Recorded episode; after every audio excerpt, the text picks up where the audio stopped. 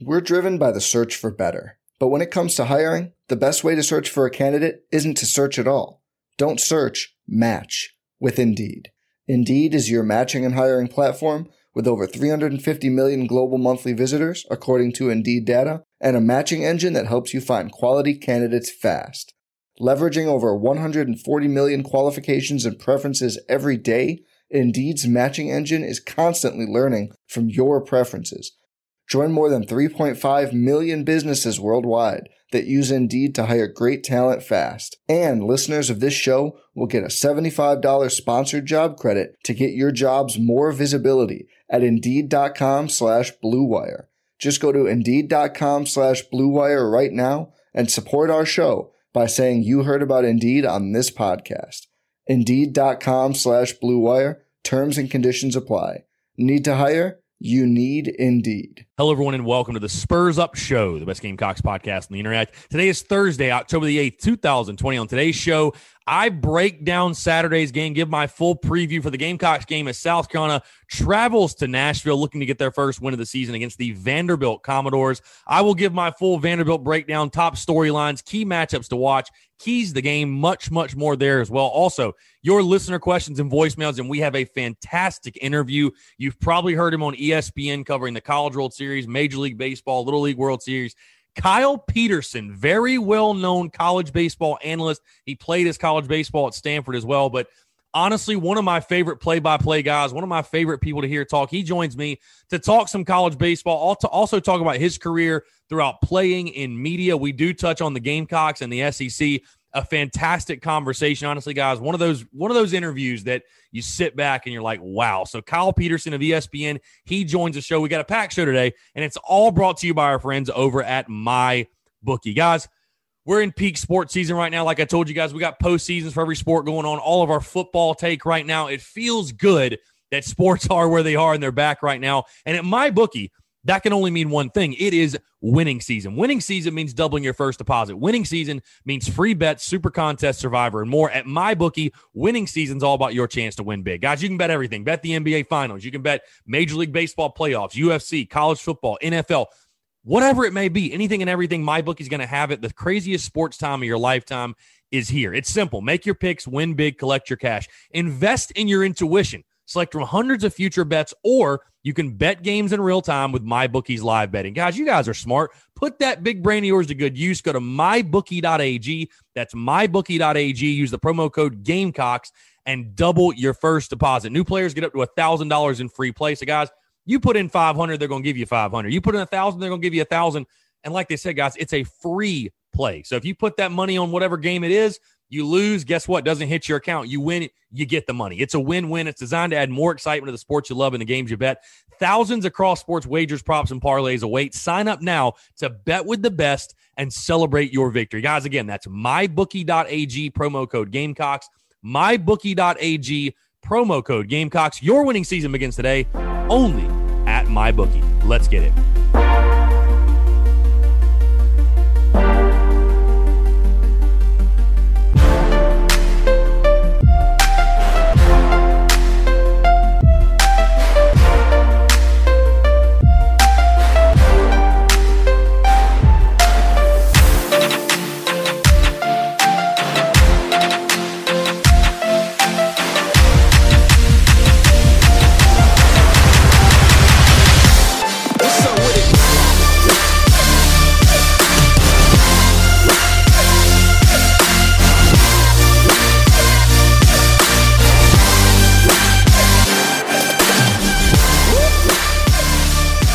Guys? I'm Chris Phillips here at the Spurs Up Show. As always, appreciate you guys tuning in. We have a packed show as we officially break down Saturday's game. Carolina Vanderbilt Gamecocks traveling to Nashville looking for their first win of the 2020 football season. Going to dive into that, obviously, break down Vandy um, for what should be a very intriguing game, exciting game, and hopefully a good one for the good guys. A lot to get into. Also, as I mentioned earlier, a fantastic interview. One of those interviews, and I posted this kind of on social media, but one of those interviews you sit back and you're like, wow, this is this is crazy. This is awesome. This is surreal. Kyle Peterson, a guy who, you know, I'm a baseball guy. You guys know that I love baseball and I, have watched and listened to Kyle Peterson forever, it feels like, and one of the best in the business. Fantastic conversation. A lot to get into, guys. Hope you're all having a fantastic week here on a Thursday. I know I am. It's kind of warmed up a little bit in the city, but it's still October. We're counting down to Halloween, I guess, whatever it is, if you're a big Halloween person. But uh, no, very excited to talk some Gamecocks football and break down the Vanderbilt Commodores. Before we get in everything really quickly, a couple housekeeping items as always. If you have not done so,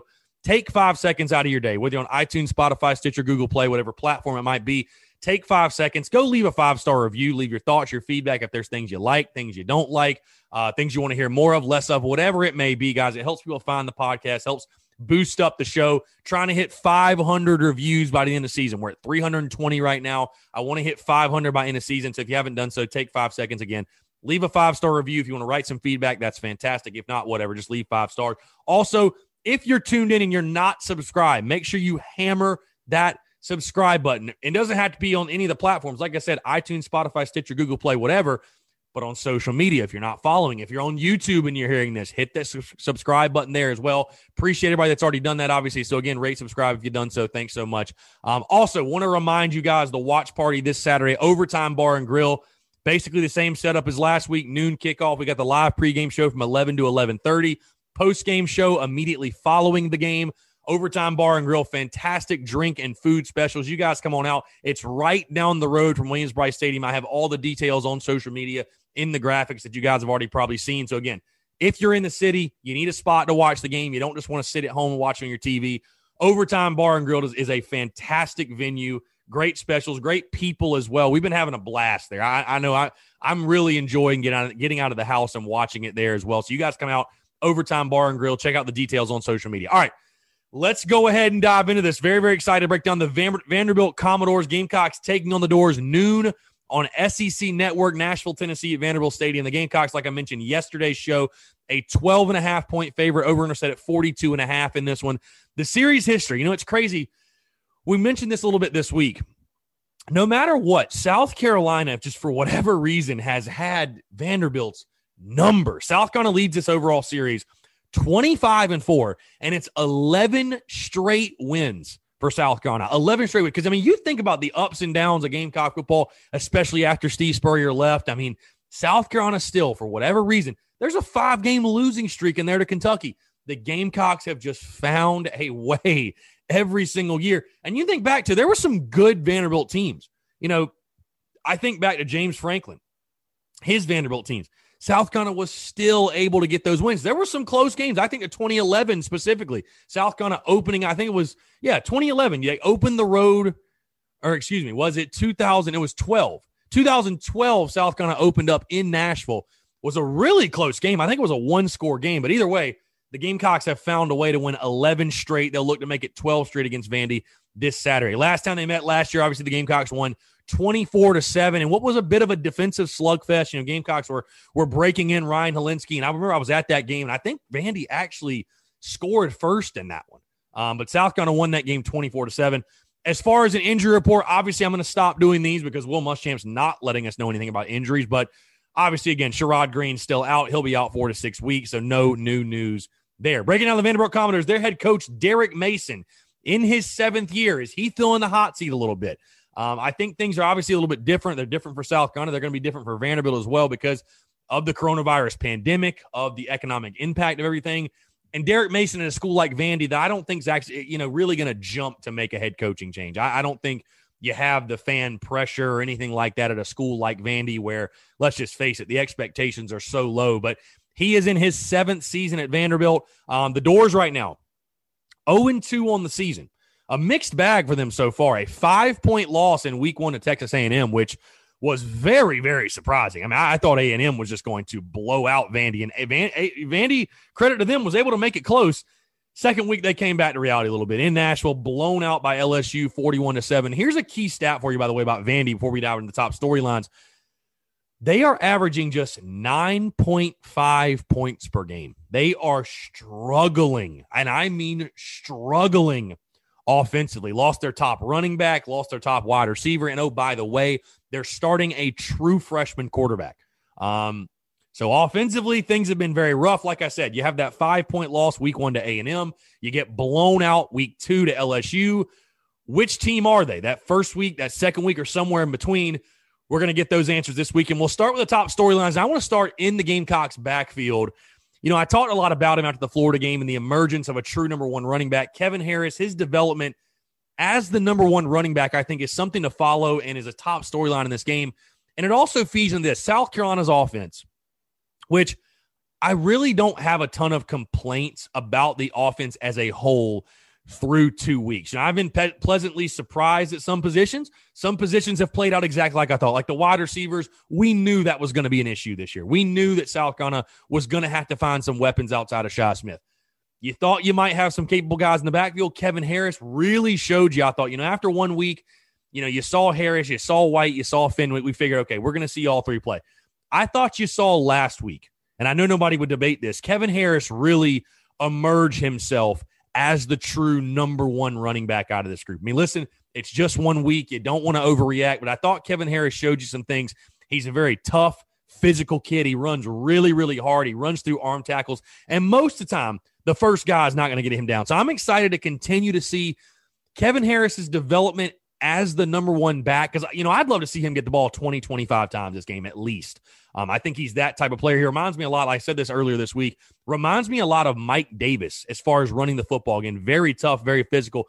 But like I said, it kind of goes in conjunction. Not just Kevin Harris's development as the number one back, but this offense sort of establishing a true identity, which I say that, and it's pretty impressive that South Carolina has been able to do what they've done offensively without, you know, I don't want to say they don't have an identity per se, but I think this offense has kind of been feeling itself out the first two weeks. You know I mean? Hey, what are we good at? What do we like to do? And I think you've seen that with, and I think that's been steadied because of the steady hand of Collin Hill, him being a veteran. It's made that transition much, much easier.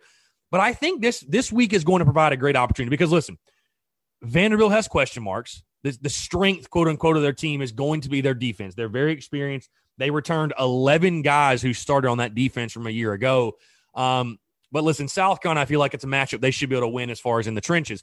I think this opportunity provides a fantastic, or this week, excuse me, provides a fantastic opportunity to establish a bit of an identity, you know, establish that ground game. Because, like I said to you guys before, I don't think the Gamecocks win a football game this year where they don't rush for over 100 yards. The running game is going to be very, very, very important as we go throughout this season.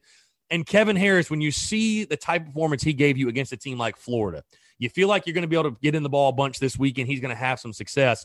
I'm very excited to watch this evolve and how Kevin Harris evolves as far as being a dynamic playmaker in this offense for South Carolina. Because again, if, if they're going to build some momentum and turn this thing around and get this season going, I feel like a guy like Kevin Harris is going to have to be one of those focal points. So again, one of my top storylines, Kevin Harris's development as RB1, establishing an identity. I think this is a good week to get Kevin Harris a bunch of touches, establish that running game, establish yourself as a team. Hey, this is what we like to do. This is what we're gonna, what we're going to try to do.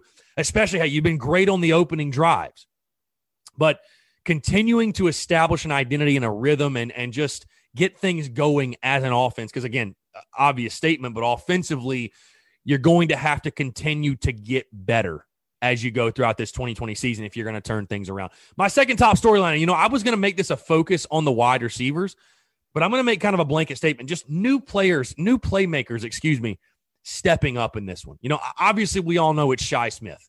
Shi Smith and who, but who else? And and that's really going to be a top storyline until that next guy emerges himself. You know, again, I just talked about Kevin Harris. I think definitely he is your true number one running back now, but who else steps up? I mean, you saw last week with the wide receivers, with the drops, there were so many plays. I thought South Carolina actually looking back, they gave other guys opportunities to make plays. And for whatever reason, just can't catch the football, can't come down with that big catch, can't make that big play. You know, so I think it'll be interesting because, again, I, I, talk about Vanderbilt. You know, I feel like they're a team you should beat. You should be better than them. You are better than them.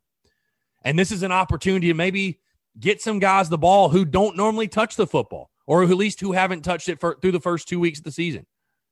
You know, Maybe a guy like Rico Powers, maybe a guy like Jakari Caldwell. Hey, maybe you actually get Luke Doty on the field this week. Maybe Dakereon Joyner finally touches the football. I think that's something you need to do because, again, as an offense, you need to continue to develop. Who are going to be those new playmakers who step up for you?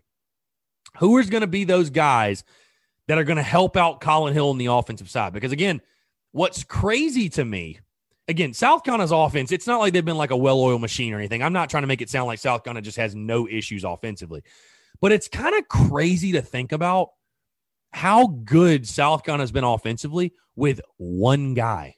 They have one playmaker. They have one true playmaker, and his name is Shi Smith.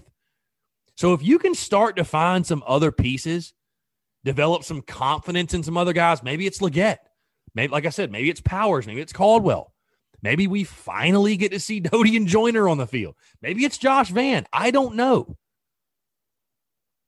But maybe you finally get to develop some confidence in those guys, which is only going to help you as you go throughout the season. So I think this week is a great opportunity to do that. Which playmakers step up? Because again, you're just not going to be able to make a living this season force feeding it to Shi Smith. I know I was wrong last week because I said there's no way Shi Smith gets 10 catches. Well, he didn't. He got 12. Good job, Chris. Good call. But at some point, there's going to be a big key situation. Shi Smith's going to be taken away or he's not going to be on the field. Who's going to be that guy that steps up? We maybe will get those answers starting this week. Another top storyline for me. Listen, it's been a rough two weeks for the South Carolina defense, and I've I've been as hard as anybody on them. The secondary, obviously, the secondary play, but the play of the defense as a whole, I, have been tough on them, and it's and it's been I feel like more so on the coaching side because I feel like listen, South Carolina has talented players on that defense, no question. You cannot look at that Gamecocks defense and think uh, anything other than there is talent on the field for this team. There's talent over the defense, but your first two weeks, you open up with Tennessee and you open up with Florida. Tennessee and Florida back to back. Florida probably the best offense you're going to play all season long, and Tennessee a team that, you know, I wanted to see more. Obviously, not getting the ball off Jarrett Guarantano was a huge disappointment, but whatever. Two very capable offenses, and one of them again, Florida. I think probably the best offense you play all season. Is this going to be taking on Vanderbilt? Will this be? Can this be a confidence building week for this defense? Again this team has has been weathered as far as facing Tennessee and Florida, two I would say above average football teams, especially Florida, especially Florida. Now you kind of get some relief, if you will. I think this team, this whole team as a whole, gets some relief, but certainly this defense. Again, I mentioned at the beginning of the show, you're facing a Vanderbilt offense that is averaging nine point five points per game. 9.5 points per game. You're facing a Vanderbilt offense that has scored two touchdowns. They've scored two touchdowns in two games. So this defense, I feel like, has an opportunity. It's a confidence building week for the defense. Like I said, they've been beat up, they've been battered, they've been bruised. They've had to go against some fantastic players on the offensive side for the opponent. Now you get the opportunity of Vanderbilt offense that's struggling, that's reeling, has a true freshman quarterback. Again, I think it's going to be there for this team to make big plays. You're going to have the opportunity to make big plays all across the board, especially defensively. Can they do it? Again, I, I think you can start to build some confidence, pull some positives, if nothing else, to have some positives for this team. To have some positives, again, going up again against the Vanderbilt offense that has struggled mightily. They have struggled mightily. They lost their top runner. They lost their top receiver. They've got a freshman quarterback. Kick them while they're down. They're wounded. They're hurting. They're not doing well offensively. Don't be the defense that lets up and lets Vandy get in a groove and let them build confidence offensively. No, no, no. You put your foot on their throat. They're down. They're beaten. They're battered. They're bruised. I want to see a Gamecocks defense take advantage this weekend in Nashville. My other top storyline, we got to talk about Will Muschamp. Of course, of course. We have to talk about Will Muschamp and everything going on right now, all the turmoil. You know, I would say the majority of the fan base, even those who were supporting him coming in the season, the majority of the fan base is flipped. They all want him fired. Fire Will Muschamp. You guys know my feelings on it. But my question simply is this. Because listen, I think most people, most people are going to be expecting South Carolina to win this football game. Bottom line. They're going to be expecting Carolina to get this win. I just wonder because I, have talked about I've, I've I've used the word opportunity a lot and the reason I'm saying that is I do feel like this is a chance for this Gamecocks football team to get a big win and to build some confidence, build some momentum. And I hate to say turn around this season because a win over Vanderbilt's not going to turn around the season, but at least internally have something to feel good about. But I just wonder with Will Muschamp, and again, I'm not sure that any type of win would do this, but I wonder what type of win does Will Muschamp and this really the staff need to sort of cool the heat just a little bit, just a little bit. Because again, I think style points matter in a game like this for this South Carolina team. You go out and you beat Vanderbilt by a touchdown, people are going to be losing their minds. I'm going to be losing my mind. I'm going to be losing my mind. A, a, field goal or touchdown win does nothing for you. It does nothing for your psyche. Again, they can say all they want about, you know, everything's kept in house and they, they don't listen to the noise. You can hear the noise. These guys are all on social media. They see all the comments, they hear it all. If you're Will Muschamp and you're that staff and, and you know what's being said about you, you, you know it you would certainly think you're to, you're to want to make it a point this week to get as big a win as possible, to like to get a dominating win, to have a dominating performance. I wonder is there just is there any type of win that can cool the heat just a degree even for Will Muschamp? Like if we see a team go out there and win 31 to nothing, does that at least pull the fans off of Will Muschamp's back for a week? I say most likely not. But but I just think really my my point being this team needs to win with style. Like this team needs to go out there and flex that it is the better team. This team needs to go out there and impose their will, as my good friend, friend Alex McGrath said. This team needs to go impose their will on its opponent. Because I said it on social media. Hey, trying to maybe spin things into a positive. You know, maybe Tennessee and Florida are elite, and maybe South Carolina went toe to toe and held their own with two really, really, really good football teams. Maybe that's the case. But if that is the case, then you have to go out there and dominate. And I mean dominate Vanderbilt. If you're going to try to convince me that's what it was, if you're Will Muschamp, because it seems like he likes to do this in post game pressers or just pressers in general, he loves to throw out stats and he's kind of a defensive guy in those pressers. But if you want to try to tell me that, hey, this is a really good football team, we face two really, really good opponents, okay, I, will I'll maybe buy that from you. But I won't buy that if you go out there and win by a field goal. I won't buy that if you go out there and win by a touchdown. You need to go out there and pose your will and be dominant. You have to do so. So I think the way South Carolina wins is just as important for Will Muschamp, this staff, and this team. It's just as important, if not more important, than if they win, if that makes sense. Last storyline, really quickly, and we'll get to key matchups. My final storyline here, I of kind of already mentioned it, is just the fact this team has the opportunity to get a big momentum building win. Uh, again, nobody, certainly not me, even just because you beat Vandy, it's not going to make me all of a sudden switch up and say, "Oh man, like you know, th- this season all of a sudden Carolina's going to go win five or six games." Like it's it's not going to make me do it. But football and sports in general are are based off momentum. You know, momentum is so key. It's so important to have positive Mo on your side. You know, you say have Mo in the dugout. We got to have Mo in our dugout. Uncle Mo, Uncle Mo in the dugout. And you know, this weekend again, you're facing a team you should beat. Bottom line, let's just call a spade a spade. You're facing a team you should beat, and you do have the chance to do that to get that big win. Um, like I just said, I think the way you win is just as, if not more important than if you win. Because, like I said, if you win by a field goal, you win by a touchdown, it does nothing for you, in my opinion. It doesn't. You're going to go into Auburn week the following week with just as many, if not more, questions than you had entering the game. I'm really excited to see how this team responds as well. How, how do they respond? Do they come out?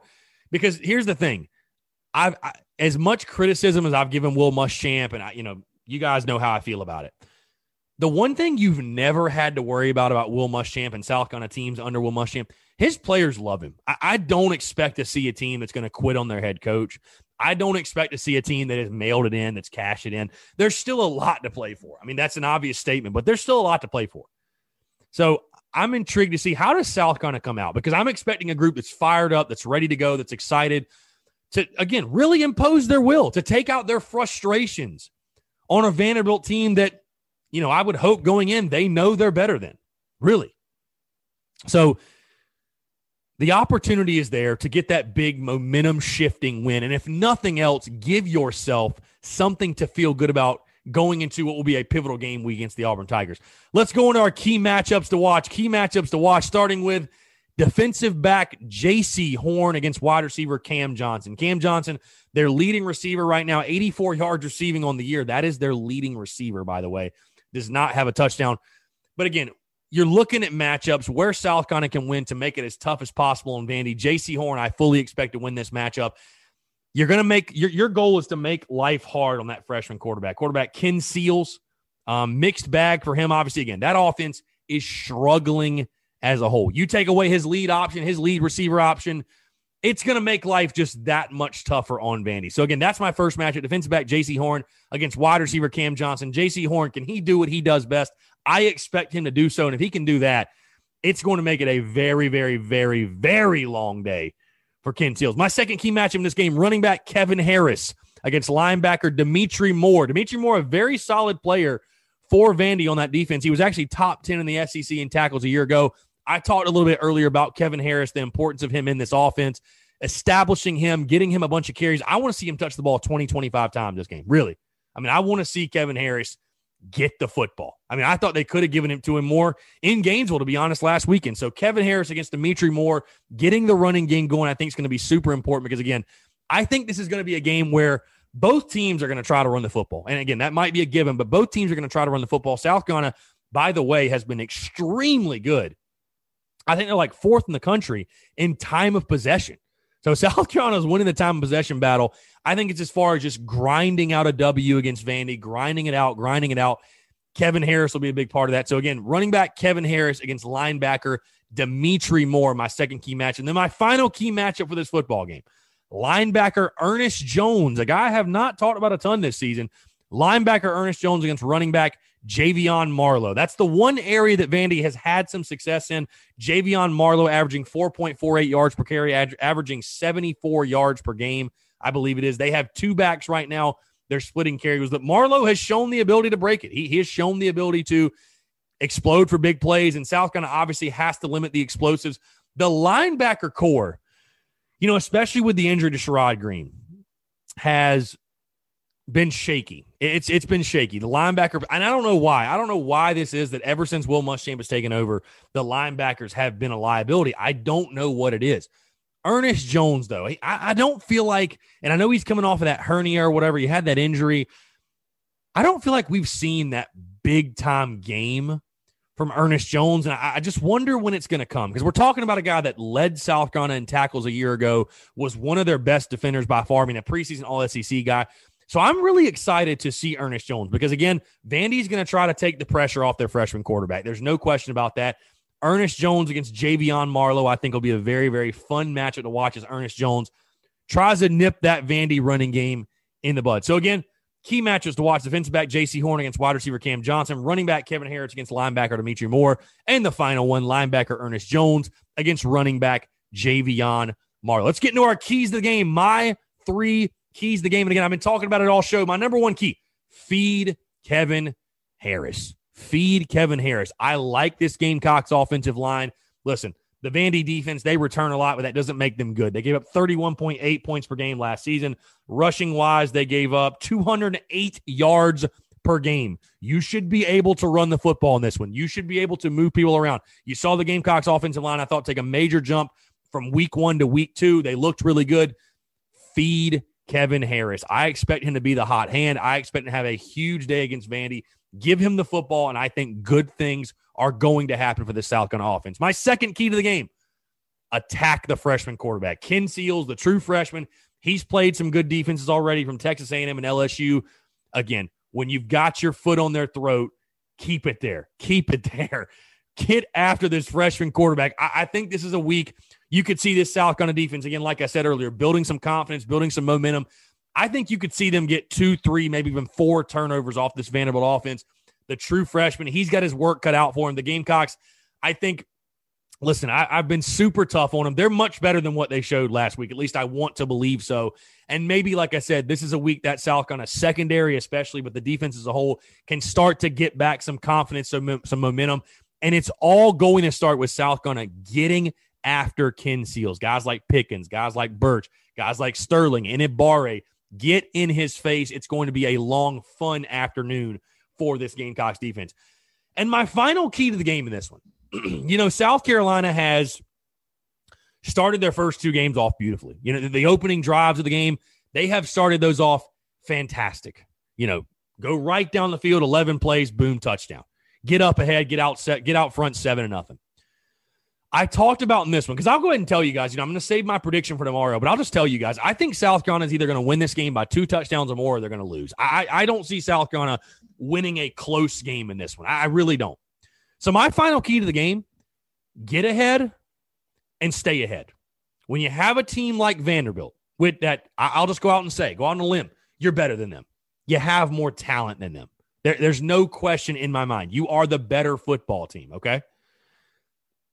Don't give a team like Vanderbilt any glimmer of hope because you let them hang around, hang around, hang around. All of a sudden, it's late third quarter. It's a three point game. It's a touchdown game. It's fourth quarter. It's a touchdown game. All of a sudden, Vandy starts thinking to themselves, oh, we can win this football game. Go out there from the jump, get ahead, stay ahead, establish you are the better football team, and let's all have a fun day at the ballpark. Because again, I think the Gamecocks are the more talented team. I think they are the better football team. But again, college football is crazy. Upsets do happen. But I think if you can get out in front of it, get ahead, build a lead. Again, this is a Vandy team that is not built also to come from behind. Again, they have struggled so mightily offensively. They've struggled so mightily. So I think if you can get ahead, you can build a lead you're going to put them in a really, really tough spot, which, like I said, attacking the freshman quarterback, you're going to give your defense the opportunity to make some big plays in that situation. So, again, get ahead, stay ahead. My three keys to the game, once again, feed Kevin Harris, attack the freshman quarterback, and get ahead, stay ahead.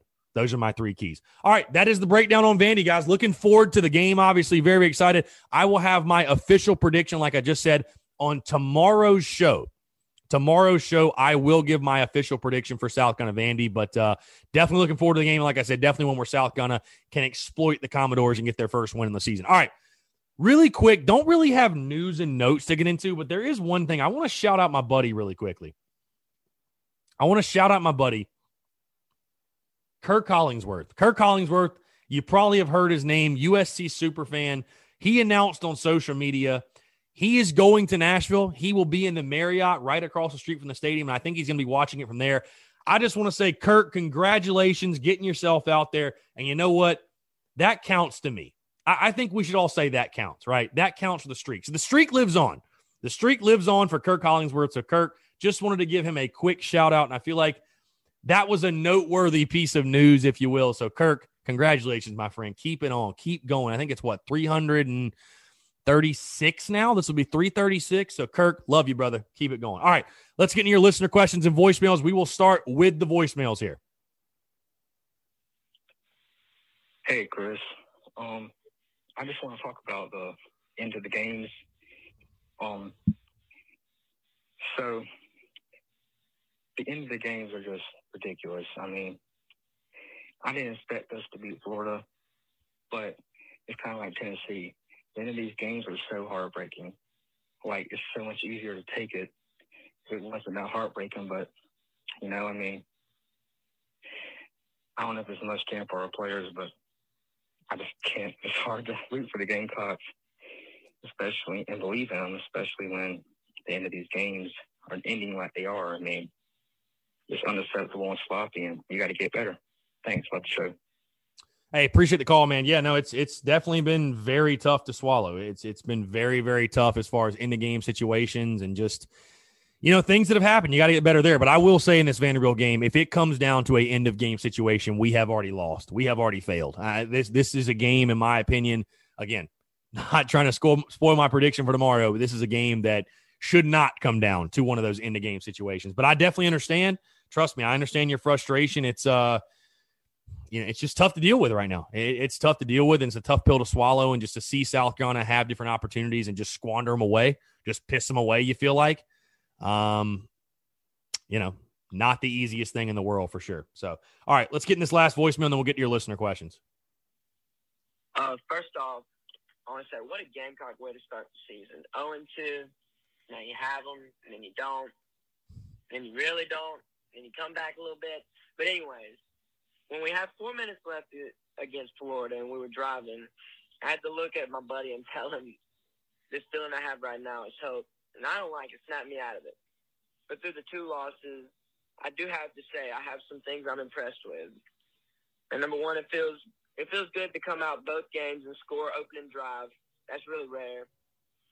Um, number two, I like that the offense doesn't try to force something that doesn't work. Last year, if we weren't throwing good, we'd just continue to throw it, try and force something that wasn't really there. Um, this year, you know, you see us, they take away Shi at times. All right, okay, Xavier is somewhere open, or, or Nick Muse, or even uh, Fenwick. Surprisingly, he's kind of shown up for us. Um, if none of the passing game is there, let the big guy run it. And I tell you what, Kevin Harris is a freight truck. Somebody needs to give that man some light, light headlights and a license plate. But um, but this defense, you know, you got the stars and the talent. You even have some head, some highlights in games like the one-handed snags or even Birch snatching up a couple players here and there. But overall, man, it's it's inconsistent. I don't feel like there's enough pressure on the QB, and when there is, you see like in uh, on Saturday, Trask rolling out or the one kid slipping through five guys. It's just embarrassing. There's just like appears to be an instinctual factor, like a kill switch turned off because the aggressive from the secondary just is not there at all. I mean, DJ Swearinger would be and should be embarrassed by the level of softness and the weak arm tackles, open receivers missed, and missing cues. Just all over the place, inconsistency. I tell you what, if we had this offense and last year's defense, we could really be something special. Uh, I take that back. I'll let you you you answer that question, but um, but, you know, it just really feels like there's a there's a missing piece somewhere. Um, don't know if it's coaching, uh, probably defensive coaching, to be honest. Um, maybe a missing player or two. I saw that Coleman kid just decommitted from Kansas. Maybe he could help answer some of our offensive questions, but I, I don't know what it is. Hopefully, you know. Um, I mean, you are down there involved way more than most of us, so uh, maybe you could give us a little insight on that. But um, hopefully, we go into Vandy, set them straight, uh, let them know South Carolina's still here. We're still relevant. Um, yeah, man. Hope, hope the season turns out better than 0 2. Uh, seems positive, but hopefully not. Go Cox. Yeah, man. Appreciate the voicemail. Yeah, a lot to unpack there. Uh, you make a lot of good points again, but really summing it up, there's positives, there's negatives from these first two games. Um, I, you know, I, I just I can't help but go back to coaching, man. Because when you have the talent, you're not put them in positions to succeed. You're not getting a chance to win at the end of the ball game. I have to go back to coaching. I have to go back to coaching. And like you said, there's talent all over this defense, and why the defense isn't performing, I don't know. I, I truly don't know. That's something I, I, I can't answer, really, to be honest with you. Um, so hopefully it gets fixed. I mean, like like you said, you got a big, you know, a a a big opportunity this weekend is build some confidence. You know, switch things around. You know, have something to feel good about. Build some momentum. Um, you know, so hopefully they can get it done. All right, let's get into your listener questions really quickly and wrap this thing up. Uh, E Carch 08 hired Dawn Staley to coach the football team. Right. Okay. David underscore Barnes 76. Time to see Ryan Hilinski run some routes. He can drop passes just as good as anyone else. I do not think you want to see Ryan Hilinski running routes, put it that way. Uh, TGH underscore three. This game has to be used to get players confidence. Need to see Legette get at least one touchdown. Yeah, like I said, you know, I, I think you can use Saturday. Get some other guys out there. Get them the football. Let them, you know, let them build some confidence. Let them make some plays. Again, you know, you have Shi Smith. You know, you have Cam, Kevin Harris. I'd like to see the football spread around a little bit. I, I really would. Again, go to what works, obviously, but you know, it, it would be ideal if you could get the win and you get like a Legetta touchdown catch, Rico Powers, Jakari Caldwell, um, you know, Doty, Dak, Vann, whatever. Just get other guys involved because you're going to need them down the stretch for sure. Um, D Robes 4 asks, do you think we have a chance of landing Urban Meyer or Lincoln Riley? I'm going to say no on both of those. CP3 underscore presents underscore Vandy has no offense. They're going to get destroyed. Champ's job no longer in jeopardy. LOL. Well, the first part, maybe. The second part, one one win over Vandy is not going to cure all. Uh, a Hill one zero, or excuse me, A Hill one zero underscore. Do you think we will see Luke Doty this week? I certainly hope so. I, I, mean, I just like to see him at this point. I just like to see him on the field, see what he can do, whatever. Um, you know, we'll see, but I'd like to see Luke Doty on the field for sure. Uh, Nathan Helm seven says 27 to 10 South Carolina. I do like that prediction. Again, I'll give my official prediction tomorrow. And then last but not least, Jay Morton underscore like underscore the underscore salt. literally dot dot dot. This better be hashtag Cox by 90. hey, I hear you. I hear you on that. All right. Appreciate listeners' questions, guys. Appreciate you guys all tuning in as well. Appreciate all the interactions, the feedback, whatever. Now sit back, relax. We've got a fantastic interview, like I mentioned in the uh, intro. Kyle Peterson of ESPN. Again, really appreciate Kyle taking his time. One of those interviews that you just sit back and you're like, yo, this is awesome. This is cool. Um, we talked a little bit of everything his career, media career, um, college baseball, South Gunners run from 10 to 12, Ray Tanner, Mark Kingston, this current team. A lot of good stuff. A lot of good stuff, especially for the baseball junkies that tune in. So sit back, relax, enjoy. It's all brought to you by our friends over at Southern Oaks Remodeling. Guys, Southern Oaks Remodeling, locally and family owned, over 15 years of experience. They specialize in roofing, windows, door siding, and additions, and they're serving the greater Columbia area. Guys, whenever you're getting something like this done, I talked a lot before, whenever you're getting something like this done, whether it be, you know, whatever you're getting done, remodeling a project, whatever, they're coming into your home it's a very personal experience. And I've had the opportunity, the privilege to meet the people over at Southern Oaks Remodeling. They do a fantastic job, of course, but the people to me are what really stand out. The people are what really make the difference. And again, when it's something this personal, they're coming in your home, you're having multiple interactions, they're trying to give you exactly what you want. That relationship to me is what really, really stands out. Again, at Southern Oaks Remodeling. They're locally and family owned, over 15 years of experience. Again, whatever you need, they'll do a little bit of everything, but roofing, windows, doors, siding, additions, whatever the project, whatever the project is, guys. Maybe you're wanting to do that thing you've been putting off, getting that kitchen redone, or maybe it's a back porch, or maybe whatever. Maybe it's roofing.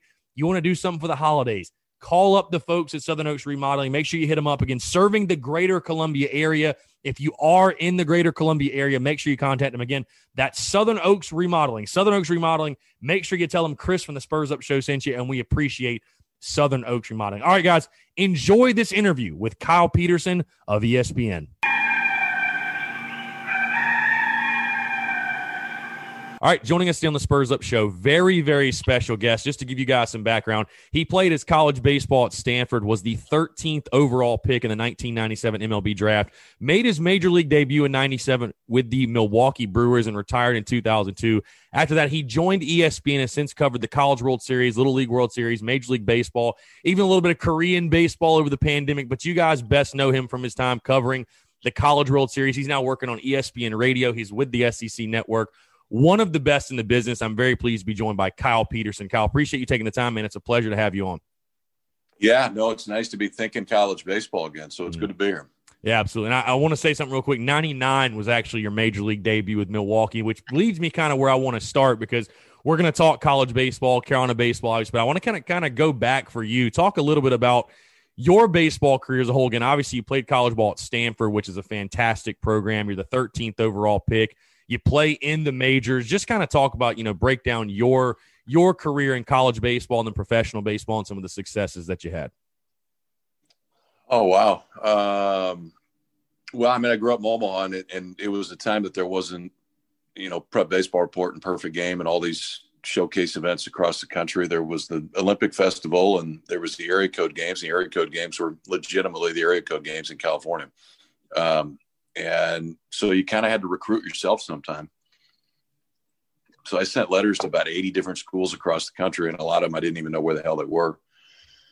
Just and it had, I mean, here's who I am, and here's what I've done baseball wise, and here's what I've done in school, and and then I figured out what the long distance code was at our high school.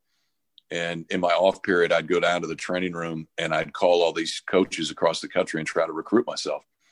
Um, and about three weeks later, there was a big printout outside the teacher's lounge, and it had about 31 phone calls highlighted, and it just said who made these calls. and it was Stanford, California, Fayetteville, Arkansas, Columbia, South Carolina. I mean, I was calling as many as I could. Mm. And ended up getting a few people interested. And my arm jumped a little bit when I was in high school. And Stanford was a cool fit. And it was a crazy time to be there because um, I remember my freshman year, these guys came through the dorm and they're like, hey, we started this thing called a search engine.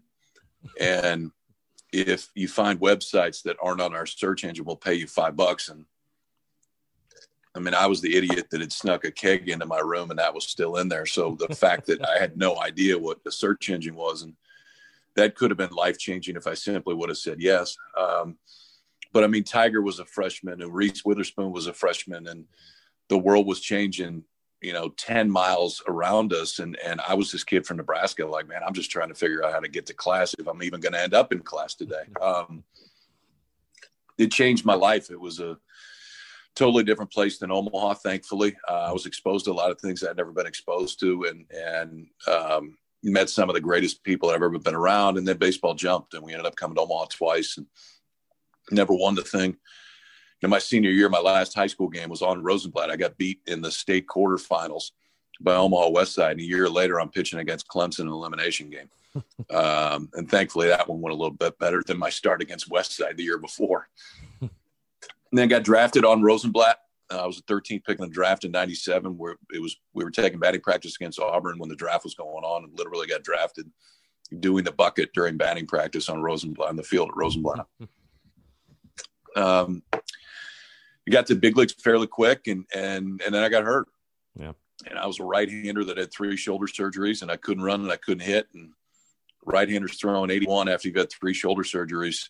Right. They don't pay you to do that. Um, I mean, hell, in the beer league, they might even let you come out. So some of them. So, so it was time to do something else. And thankfully, my agent was Scott Boras when I played, and Scott made a few calls, and um, ESPN gave me a shot. We were doing super regionals for the first time. It was on uh, pay per view, so nobody was watching. And I went out and did Stanford, Long Beach State when uh, Jered Weaver was there, and thought I was going to do three games. I had taken a job. I was going to trade bonds for a group in mm. in Minneapolis, and uh, I never started it.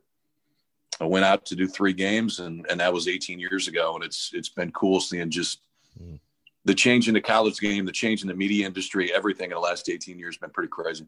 Yeah, it has been nuts. I, was going to ask you, you know, obviously you went from on the field to, and like I said, it, it kind of sounds like it was something that just kind of came together. And obviously here we are 18 years later. But did you ever have a hunch that maybe like this was going to be your career path? Did you ever feel like it'd be something you'd be good at? Because I mean, obviously, when, when I listen to you, like, you know, watch and listen to you cover the game, the thing that jumps out to me is that it's uh, it's evident you played. You, love the game of baseball, and, you you understand the intricacies and the inner workings, things that are going on in the minds of guys and on the field that the, the normal fan does not see or maybe understand or maybe even just take the time to notice. But was it something as far as getting into media, covering baseball, you know, with ESPN, all that you've done? Were you surprised how good you were at it? Did you did you think that it was something maybe while you were playing that hey, this is something I could do, or like you know, what were your thoughts when you kind of jumped into it? You know, um, I, I didn't. So I never thought it would be a career. It was always something that I I thought would be really cool to do, but my mind never got past, hey, that'd be really cool to do. And even when I was in high school, my buddy Ben Fogarty and I, Ben ended up playing Division One baseball at Creighton, Wichita State. Mm. I mean, we had all of Bob Uecker's lines from Major League memorized. and Lord knows there's a lot of dead time in baseball. And, and we'd sit on the bench and we'd call the game like we were Uke. Um, and I was a Braves fan growing up because in Omaha, I mean, you either get the Braves on TBS, you get the Cubs on WGN, or you get the Mets on WOR. Like those were the three we got. We didn't get to many Royals games at that time. And my dad was a Milwaukee Braves fan years ago, and, and so I was a Braves fan. And, and watching Skip Caray and Pete Van Wieren and all those guys growing up like that. That was I don't know. I, I it will always. Yeah, those were legends for sure. Well, and and I don't know why. Um, I think we all have things like this in our life that that certain things you you just you, are drawn to from an interest standpoint. And I was always interested in the cadence and how it sounded, and mm.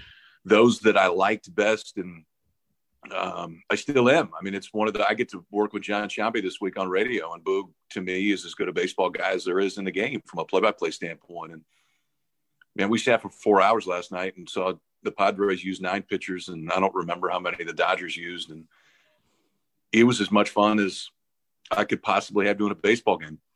Four hours before that, I was sitting with Dave O'Brien, and and you know we were doing the the A's and the Astros um, I got to call two major league playoff games yesterday on the radio, and and it was an unbelievable day. But it, it, goes back to listening to Denny Matthews do radio for the Royals growing up. My dad always had the Royals on when we were in the car, and I, I was always drawn to like the real radio call because I, I think that the radio broadcasters, and I had never done a radio game until yesterday, so I was really looking forward to it. But the best radio broadcasters, they have to describe because you mm-hmm. can't see it on TV. At least you can see it. Um, so way long-winded answer of for whatever reason, my brain always went to paying attention to that. Now, I didn't take it to think it would be anything more than that, but I was always interested in it. Mm-hmm. No, for sure. I, I wanted to ask you because again, you, have covered a lot: College World Series, Super, you know, all, all postseason of college baseball, Little League World Series, like I said, Major League Baseball. Now you're doing MLB playoffs and ESPN Radio. You even dipped your toe in, like I said, the Korean baseball over the uh, mm-hmm. the pandemic, which is, you know, I woke up a couple of times when you guys were on TV, and that those were games were pretty fun to watch. Obviously, we were all just starving for sports, and you know, we had that on. What's been uh I mean, what's been are there any of those that stand out has been like your favorite things to cover? Because I, I, know you're a college baseball guy because you're always on as far as the College World Series. And, and, the College World Series is just, you know, obviously I can imagine again, you growing up in Omaha, it's got to hold a really special place in your heart. But would it be that? Is it something else that stands out as maybe, you know, not putting shade on anything else, but maybe something that just stands out as far as your favorite thing, favorite games to call, favorite events to cover, stuff like that? Yeah, there, has been a few. I mean, College World Series, Little League World Series are two really unbelievable events, and I, am you know I'm biased to the College World Series, having grown up there and mm-hmm. played in it. But at the end of the day, whether none of those had happened, it's still it's an incredible event every year. Mm-hmm. Um, and the Little League World Series is the same way. Little League World Series has a little bit more of the carnival approach that, well, honestly, that the College World Series used to have when it was at Rosenblatt. Um, but those that stick out. Um, you know, years ago, I think it was probably 04. Um, I got to do a playoff series with Chris Berman and Tony Gwynn.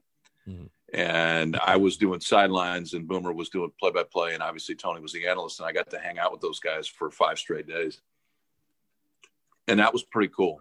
Um, just to hear the way that Tony saw the game. And obviously, I mean, Boomer's an icon in this business and mm-hmm. one of the more recognizable guys that has ever put a headset on. Um, in 03, the first year that I that I did it, uh, I was doing some major league games, and it was me and Buck Martinez and uh, Bob Carpenter, who now does the Nationals.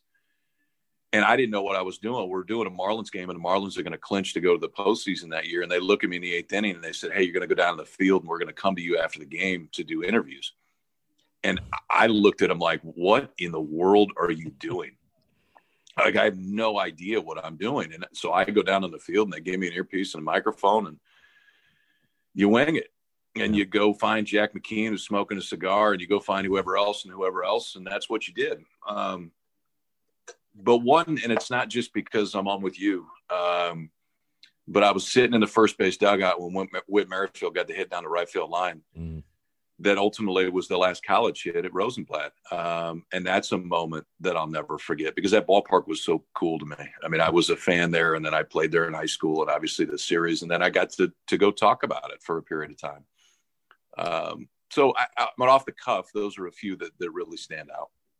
Yeah, I'll be honest with you, man. Talking about that Whit Merrifield hit, it, it, and I know other Gamecock fans feel the same, but it literally gives me goosebumps just thinking about that night and what that what that meant. I think for this, what it still means, you know, for the school and the university and stuff like that. I'm obviously I want to dive in that just a second, but I think something that's really cool, and, and he was in before, obviously before you, but Ray Tanner, he, he's been in college. You know, you guys have you you've probably known who Ray Tanner is your entire career. I mean, he's been coaching yeah. college baseball since you were coming up, and you know, I think he got the South Carolina job in 97. I want to say 96, maybe when he came from NC State. But either way, was there a long time. So you, you saw kind of, and I'm sure you kept an eye on it just covering college baseball and stuff like that, the growth and the, progress, the progression of South Carolina baseball under his leadership going from, you know, a middle of the pack program to when Ray Tanner was there, it was elite. I mean, truly elite year in, year out, a top 10 program every single year. And obviously it culminated with – the back-to-back national titles in 10 and 11 and then going in 2012 which is so funny. I, I, talked to the guys that played on that team. I'm like do you ever feel like the forgotten team? Because it's like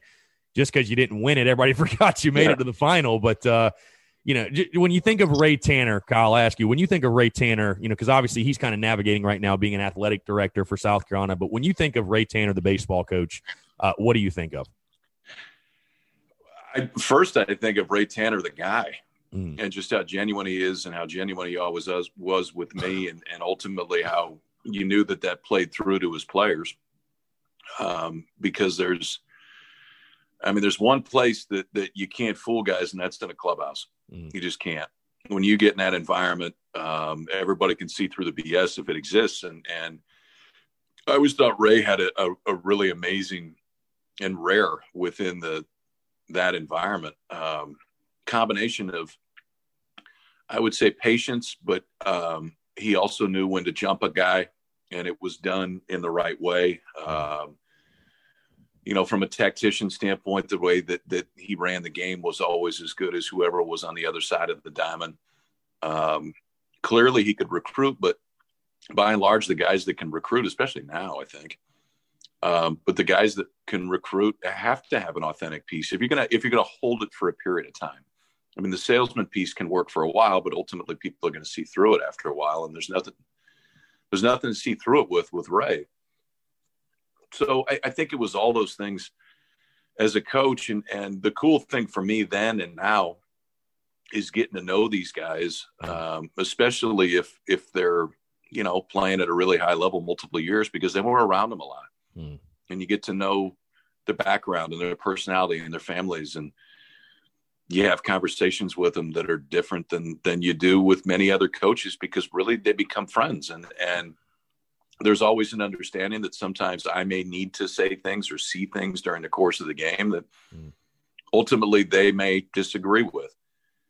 And the nice thing for me, and, and, I can't recall any individual with Ray, but there's been a few with with some others that I would compare to Ray as far as accomplishments. That those conversations after the fact are always pretty comfortable. Mm. Hey, man, I you know I heard this happen. I heard you said this during the game. Like, to talk, I, want, I want to talk to you about it. I want to tell you what we were thinking and why we did it. And, mm our game is unique in that way. I think it's very unique, especially in talking to those that that cover other sports. A buddy of mine was doing play by play for a football game last weekend, and, and we were talking about something different. He's like, "Man, they wouldn't even tell me who the starting kicker was." Mm. I mean, there, there's been times that I go into games that I know what some of the signs are. Mm. I mean, the, the the trust that they put in us um, which is is earned over time, obviously, and and it's not across the board, but it definitely happens more in our sport, and and I think it's one of the things that makes college baseball a rarity. Hmm. Now, I, I want to ask you because I want to get on the field as far as South Carolina and their title run, but I want to kind of go back to the media side of things because you talked about, you know, when you were at Stanford and the, you know the whole the whole SEO search engine optimization, but just the way the world has changed, you know, since that point, and especially in media, you know, what you do. You, you know, you talk about. I mean, I remember I mean, I, am only 29, but I, I, remember listening to games on the radio too. Like I remember, it's crazy. I remember listening to the 2005 uh, national championship between Texas and Southern Cal on ESPN radio. For why I did that, I don't know, but like I used to enjoy it as well, listening to games on radio. And I remember when you know you you, could, you couldn't watch a college baseball game for anything. I remember being in my dorm. We were trying to watch South Carolina baseball in 2010 and there would be like these there was a website like all these secret streams where i don't know if it was like a guy had a camera in the press box that was just some dude who was an intern at USC, and it was like there was no commentators, there was no scoreboard, but you had a feed. Now you look, every game's on TV. I mean, the SEC network has changed the game, done a phenomenal job. Every post, and I'm glad to see it because I still think college baseball needs more exposure on ESPN. Like I think it's a great product, and people will tune in and watch it. And I think we're seeing that when it's on. But I just want to ask you about how it's changed your job in media and how you've been able to adjust going from you know when you started in 2002 to now i mean social media and twitter and you know everything is so instant now everything everybody knows everything immediately like how crazy has it been for you just like making those adjustments seeing all those changes and seeing the evolution sports media as a whole well i'll go back even a little further when i was in college so i mean my, my parents still live in omaha and and mm-hmm. the days that i was pitching they would call KZSU, which was the the campus radio station that was doing our games, and they would have them put them on hold. Mm. Because when they put them on hold, they could hear what was on the radio, and that was the only way that they could follow the game real time and and and hear the game. And the, I mean, the phone bill was astronomical because then there was long distance charges and everything else. But they actually, that's the way that they followed it a lot of times. And mm. you know, I mean, listen, now that's I mean, that's 25 years ago. That's that's a long time ago, but that's what it was then. Mm. And when I got into it, again, I mean, my first games were on pay per view. Like pay per view doesn't yeah. really exist anymore when it comes outside of boxing. Um, but the growth from when I started I mean, the SEC network didn't exist and wasn't even a thought at that time. ESPNU didn't exist. Obviously, ACC network, Longhorn, Pac 12, Big Ten, I mean, whatever it is, none of them ex- existed. And with each of those, the, the college sports landscape got a lot flatter. Um, but through all of that, I would tell you the biggest change has been in the last three years. Mm. Um, you know, every SEC school, every ACC school now has a control room on site. Um, our industry has changed forever, especially the last six months. Uh, yes, I mean, I, I've, you know, from my living room uh, or office, I guess. I mean, this year I've done the Major League Draft, Korean games, Major League games, hits on whatever else it, it, would possibly be simply by firing up an iPad and plugging some stuff in. Well, I actually, full disclosure, I had somebody else come plug it all in, but, um, and that's, that, that's the future. It really is. I mean, Boog and I are calling a, a game that's in Dallas from a studio in Bristol with a bunch of monitors in front of us. And, and the reality of what has happened over the last six months is it's worked. Mm.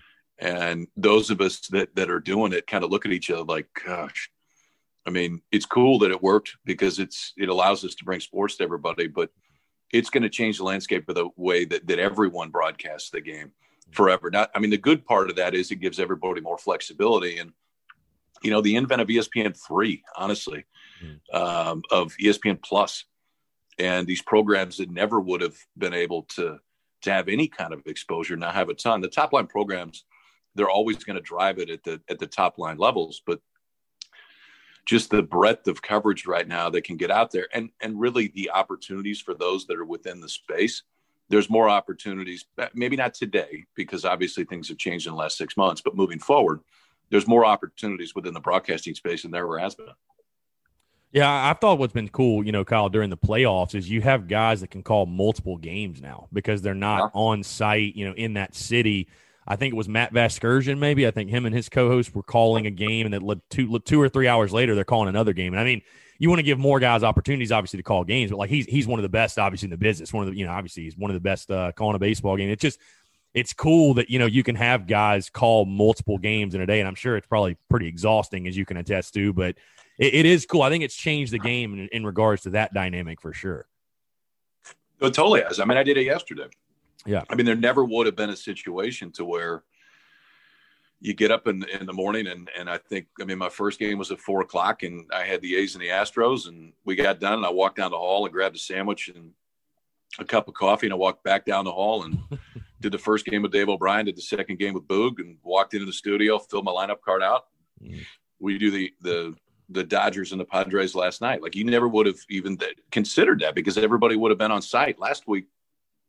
Mike Petriello, Jason Benetti, and I did the some playoff stuff on ESPN Plus, and and you know one day we were on for eight hours straight doing a whip around show because there was five games going on at once at one mm. point. That that's never happened before. There's a lot of that's never happened before, but back mm. to the point of, and then it worked. Yeah. Now, does it work? There's nothing like being on site. You can never right, replace right. that. I mean, we're fortunate in in that when I'm in studio now, you know, we've got our game feed and then we've got a feed that shows the entire field and we've got a feed that shows each bullpen when I'm at home, I don't have that. The only thing that I generally have is what everybody is seeing on TV. That's hard hmm. because you're literally reacting to everything. You can't really get out in front of anything because you can't see the field. Right. When we're there, you can see things happen. Like out of the corner of your eye, you can see an infielder move three steps to one side. You can see a coach come out of the dugout and move his defense a little bit. You can see the subtleties of a hitter in the box right before something happens, not totally dependent upon a director and what shot they're going to take. And I think that's the biggest challenge that that we have right now. Yes, there's flexibility, which is cool. I mean, I would be shocked if if um, when we have college baseball back, and ideally it's next year, and it looks like it will be. I'm sure there's days that I'll do South Carolina, Florida at one, mm. and I'll do LSU Ole Miss at seven. Like that, that I think that's going to become a reality. Mm. It's cool, and and the nice thing about it is, um, on those days I can take my kids to school um, and some days I can actually put them to bed, and I, I will have done two games. Like there, there's positives to this thing too. There's a lot of positives to it, but not being on site definitely limits our ability to see everything. For sure. So I, I talked about a little bit earlier, Kyle, but South Carolina's run 2010 to 2012, back to back national champs. You go three straight years. And I, and I want to throw some records out here for you. And I'm sure you already know these. Uh, South Carolina holds the NCAA tournament record for consecutive NCAA tournament wins with 22. Consecutive College World Series win was 12, and consecutive home home NCAA tournament wins with 30.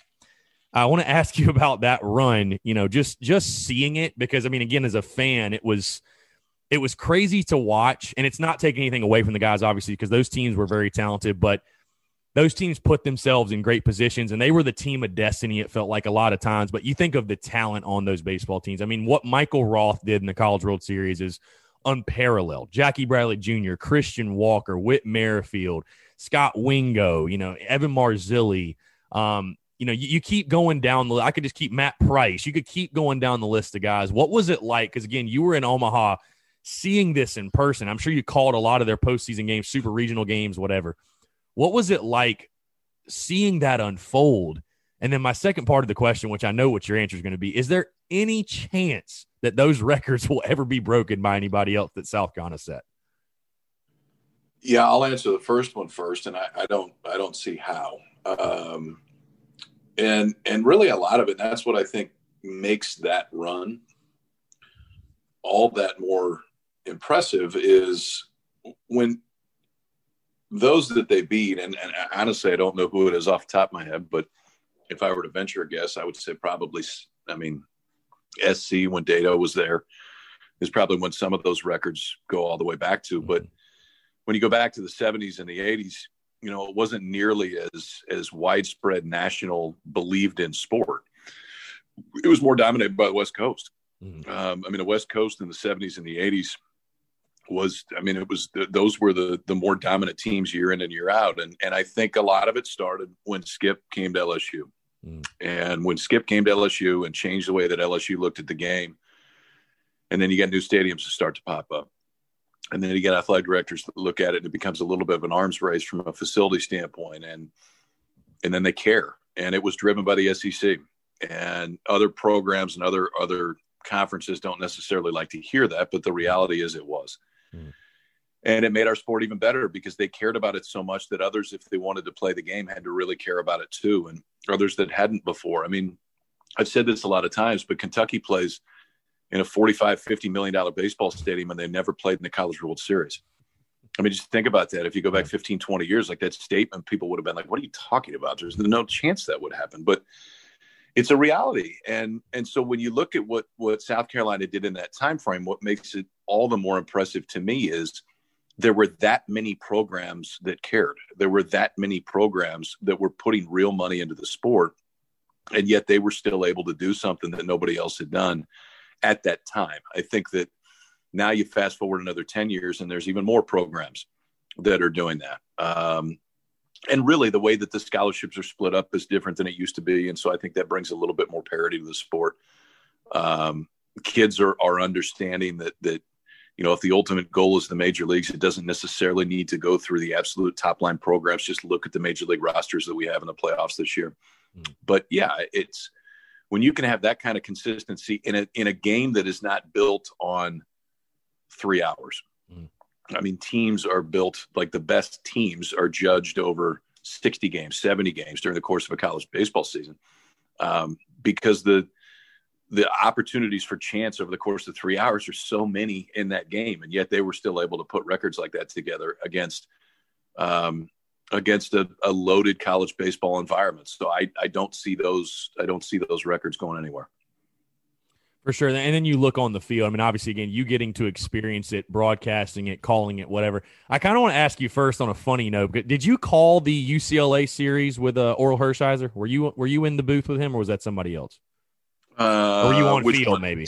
The 2010. 2010 at uh, at Rosenblatt. I was I was there. I was on the field, so I mean, I, I, I wasn't in the booth, but yeah, I, I did all okay. the games. Well, I wanted to ask you because a lot of Carolina fans feel this way. Do you know was Orel Hershiser pulling for UCLA? Because it kind of seemed like that a little bit. It it seemed like he was favoring the UCLA guys a little bit in that series. I know he's a okay. West Coast guy, so I mean, makes yeah. sense.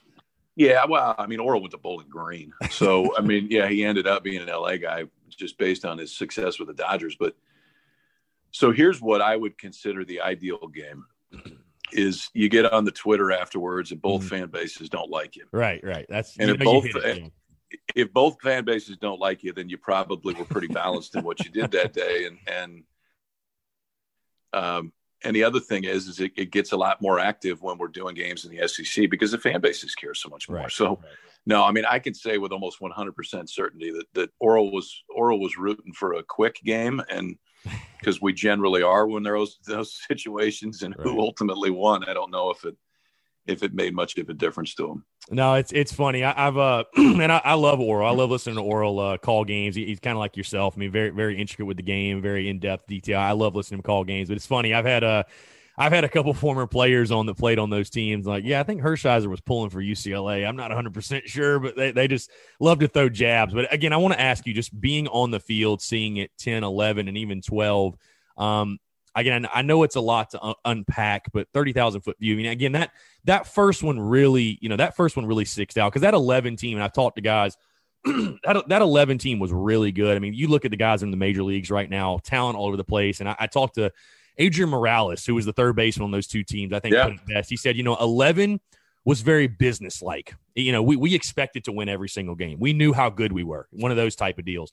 In 10, it was different, and I love it because it was like a bunch of scrappy guys. Like it felt like, you know, they say baseball is a kid's game. It truly felt like a kid's game. It felt like a bunch of kids going towards one goal and just a bunch of bunch of screwballs out there, you know what I mean, trying to figure it out. And all of a sudden you look up, Whit Merrifield gets a base hit to right, and you're the College World Series, uh, you know, champions. You're the national champions, and obviously the first one in school history. And again, I think it did wonders for the university. But like you said, you said you were in the dugout, first base dugout when that happened. I mean, it felt like I remember when that happened. I remember I didn't even scream, yell, anything. It felt like time stood still there for a second. Unfortunately, I've never been to Omaha, never got to see Rosenblatt, which I hate, and obviously haven't got to see TD Ameritrade. But you know, if someone, and I'll ask you again. I know you talked about a little bit earlier, but someone that grew up in Omaha, seeing that just what are your memories, I guess, from South Carolina specifically on the field, getting that first one, then going back to back? I mean, again, something just something just so special. And they'll, you know, closing out Rosenblatt, opening up TD Ameritrade. No team will ever be able to say that. And I mean,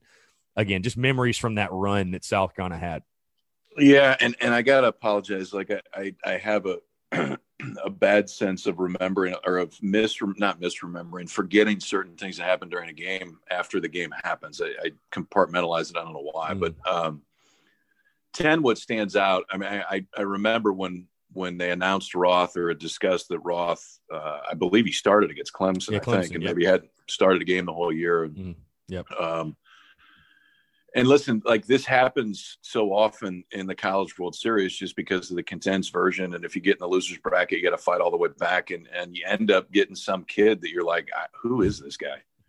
Like, and you go look at the numbers and say, all right, well, I mean, it's been a good run, but there's the, the numbers just say this isn't going to work, and then it worked. And I don't think it's too big of, of, of an overstatement to say that that a lot of what happened with with South Carolina both in 10 and, and really the the program run from that point forward you can really put on Roth's shoulders mm. because if he goes out and gets bombed and he's out in the second inning we're we may not be talking right now right. Um, but what he did and then obviously what he went on to do with the balance of his career i mean Whit's hit i'll always remember trevor bauer was warming up in the bullpen for ucla at that mm-hmm. time um, you know, does history change if Bauer comes into the game? I don't know, but he didn't.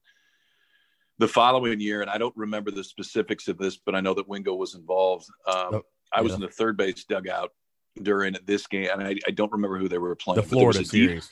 There was a defensive play that Wingo made that ultimately changed the course of that entire game, and I remember that dugout just absolutely going electric. And there's times during the course of those games. That's, I mean, I didn't like being on the field just because you didn't have the flexibility to really analyze and break the things down that you wanted to. But the advantage of being on the field was you felt the emotion unlike anywhere else because mm. you're sitting in a dugout, you're sitting on the end of the dugout, you hear things during the course of the game that you can't possibly hear up top, and and there are times when you're down there that you just get that feeling like they're going to win. And I don't know how they're going to win or what's going to happen to make them win, but they are going to win and I just had that feeling with South Carolina 11 when you're around him. And maybe it goes back to what Morales said about the business like approach and what it was. But 10, you didn't know.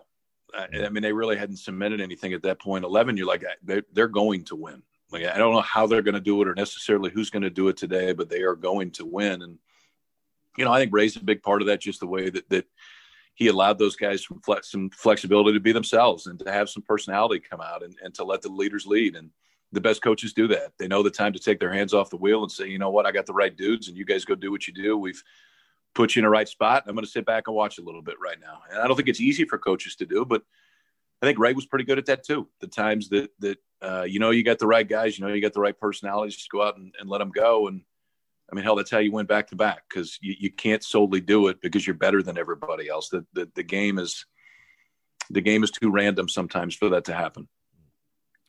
Yeah, for sure. And I think you look at a guy like Roth, I mean, kind of a the class clown of the group, if you will, but they had that perfect dynamic, like you said, in the yeah. clubhouse in the locker room. It was just those guys made it work. They made it mesh and, and they played for one another. And you could see that on the field. I, I want to ask you because I know over the years, for sure, you, like you said, you, you get to know these guys on a bit of a personal level. You become friends. And we talked to Ray Tanner a little bit earlier. And, you know, you don't have to really go into detail, but I, just want to ask you were you surprised when Ray Tanner announced his retirement after 2012 because you went to three straight College World Series finals. And I know that, you know, some South Carolina fans, I'll even say, I think maybe Ray left a little bit left in the tank. I would have loved to have seen what he could have done with, example, that 13 team. I mean, just all the other teams, you know, because you look at the talent that came in, you know, or came in right as he retired. I mean, Grayson Greiner, Joey Pankake. I mean, a bunch of, you know, Jordan Montgomery, who's with the Yankees. I mean, yeah. you know, tons of talent. The talent was certainly not a deficiency, but did it surprise you at all that Ray Tanner decided to, you know, take on a new challenge to take the uh, athletic director position at South Carolina?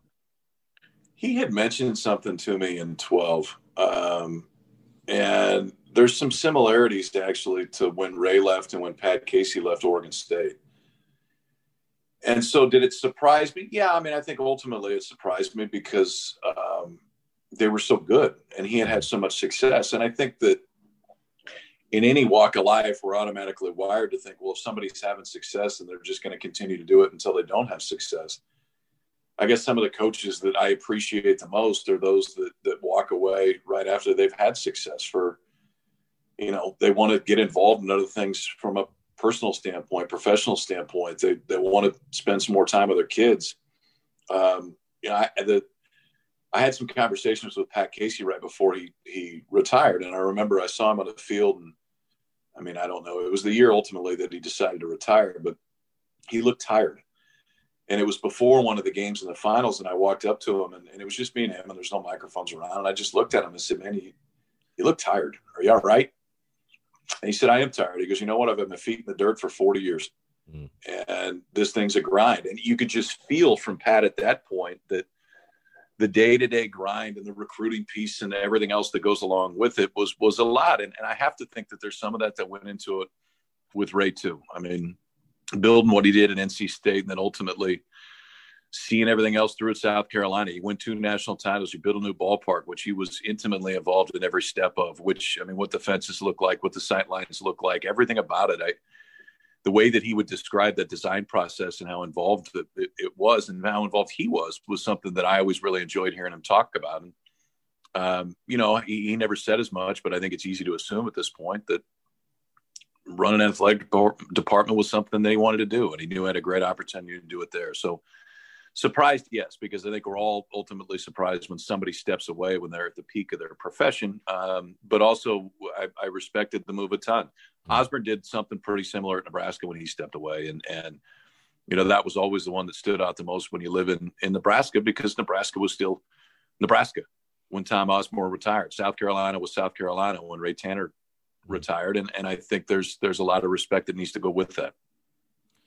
For sure. Before we get into current day Carolina baseball, because I certainly want to ask you about that. I know I'm a little bit biased in this, but I, I think there's certainly an argument to be made Carolina Clemson baseball, best rivalry in college baseball, in your opinion, or is there another one that sticks out? I'm not good with best because I think there's one of the best. Of one of the best. Yeah, well, without a doubt. Yeah, yeah, without a doubt, one of the best. Yeah, for sure. I mean, those are. I've done a few of those. I've done a few of those in the postseason. I mean, it seemed like every year they were matching them up in, in a super, and, and at that time, it seemed like every year they were going to have to come to Columbia if that was the mm-hmm. case. But yeah, yeah, that's that's definitely one of them. I, I, mean, you go across the country. I'm trying to think of some others that that would otherwise stand out. I mean, Florida State, Miami's always going to be there. There's mm. in any sport that's got a ton. Um, Texas and A and M when they were really going, and, and mm. both still in the Big Twelve. I think that had some too. But yeah, I mean, Carolina, Clemson has to be on that top five list of of any list. Mm. I, I want to ask you again, current day, and, and this kind of goes back to what you were saying before about you know, Mark Kingston's going to be coming in his fourth season. Obviously, unfortunately, everybody got their season robbed this past spring because of the pandemic and stuff like that. And I, I, was excited to see how it would play out. You know, in his third year, I really thought they had a team that could compete in the SEC. But it kind of goes back, Kyle, to what you said that, you know, everybody cares now. Everybody has a nice stadium. You know, when South Carolina built Founders Park, I mean, I still say it's one of the best ballparks in the country, but maybe it doesn't stand out the way it used to because now everybody has it. I mean, you look at what Mississippi State's done with the dude. It's insane. That ballpark is nuts. But everybody's got a nice ballpark, especially in the SEC. Everybody cares about college baseball. South Carolina right now with Mark Kingston again going in his fourth season. I, I want to ask you about Kingston in a second, but Carolina's fighting to get back to what they were in 10 to 12. And I say that listen, for fans, that that run is probably never realistically going to happen again. I mean, that, that was an unprecedented run. The best teams, like you said, the game is too random. The best teams in the country don't win even back to back College World Series. Heck, they hardly even go back to back years. So Carolina baseball is fighting a very interesting battle right now. They're in a really interesting position. I know that fans don't like it. I, am not. I don't love it, obviously, because when I think of Carolina baseball, I think of Ray Tanner. I think of winning. I think of being one of the best programs in the country. Now you're fighting against Georgia, who seems to have everybody throwing 99 now. Florida is Florida. Vandy is Vandy. You've got LSU, Mississippi State, Arkansas. Even the bottom, quote unquote, bottom tier teams in the SEC they're not pushovers. Missouri's getting better. You talk about Kentucky, their ballpark, and what they did a few years ago. Tennessee. I mean, Tennessee yeah. be a guaranteed sweep for South Carolina. Now it's like that's a battle. You look at Garrett Crochet, who's already in the big league. Yeah. South Carolina, when they when the uh, when the pandemic rolled through, that was going to be South Carolina's opening SEC series, and they were going to face Garrett Crochet. So I'm kind of mad I didn't get to see that honestly, but just talk about SEC baseball as a whole. Because to me, it's just crazy. Like I said, I mean, not to take anything away from those guys in 10, 11, 12, whatever, but it used to be like, I remember when Georgia was terrible. You know, I, mean? I remember Georgia was just yeah. a joke of a program. And like I said, that was one of those series for Carolina where you're looking at the schedule, like, that's easy two of three, might even sweep. Alabama, easy two of three, might even sweep. Tennessee, same thing.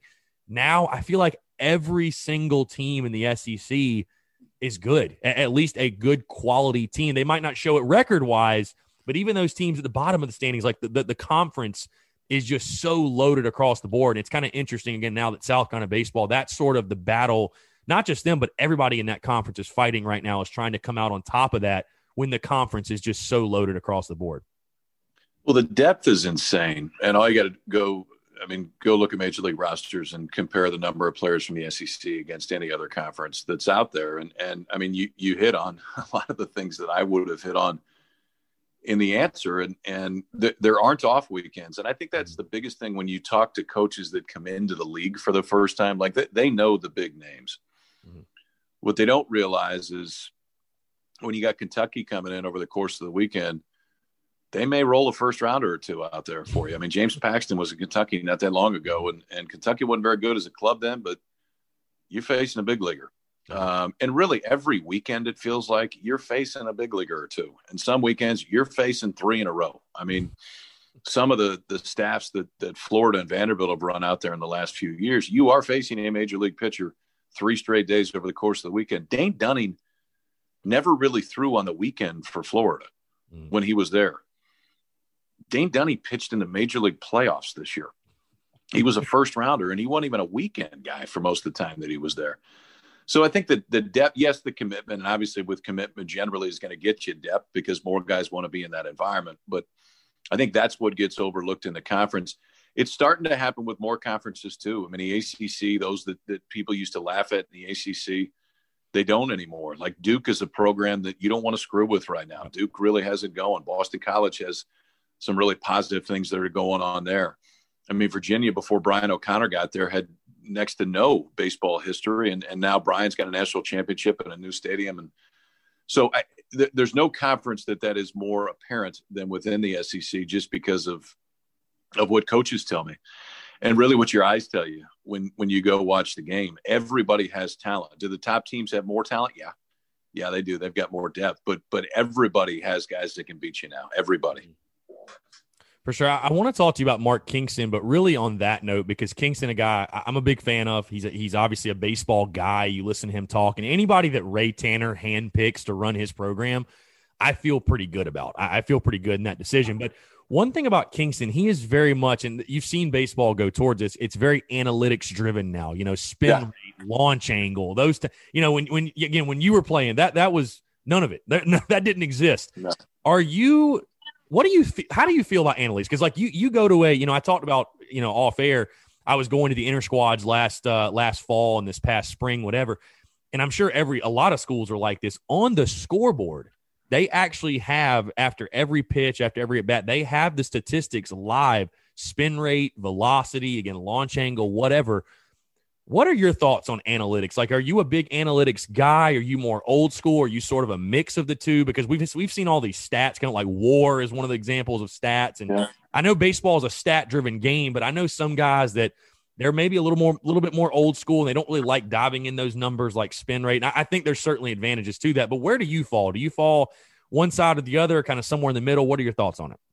Well, I, I, would tell you this: if if you don't have an understanding of it, the game's going to pass you by really quick. And I think what gets lost in in the discussion is for so long, and and those walls are coming down, thankfully now. Mm. But there was it was like the Republicans and the Democrats. Like there's no there's no in between, and and you're either a data guy or you're not a data guy. Well. Mm.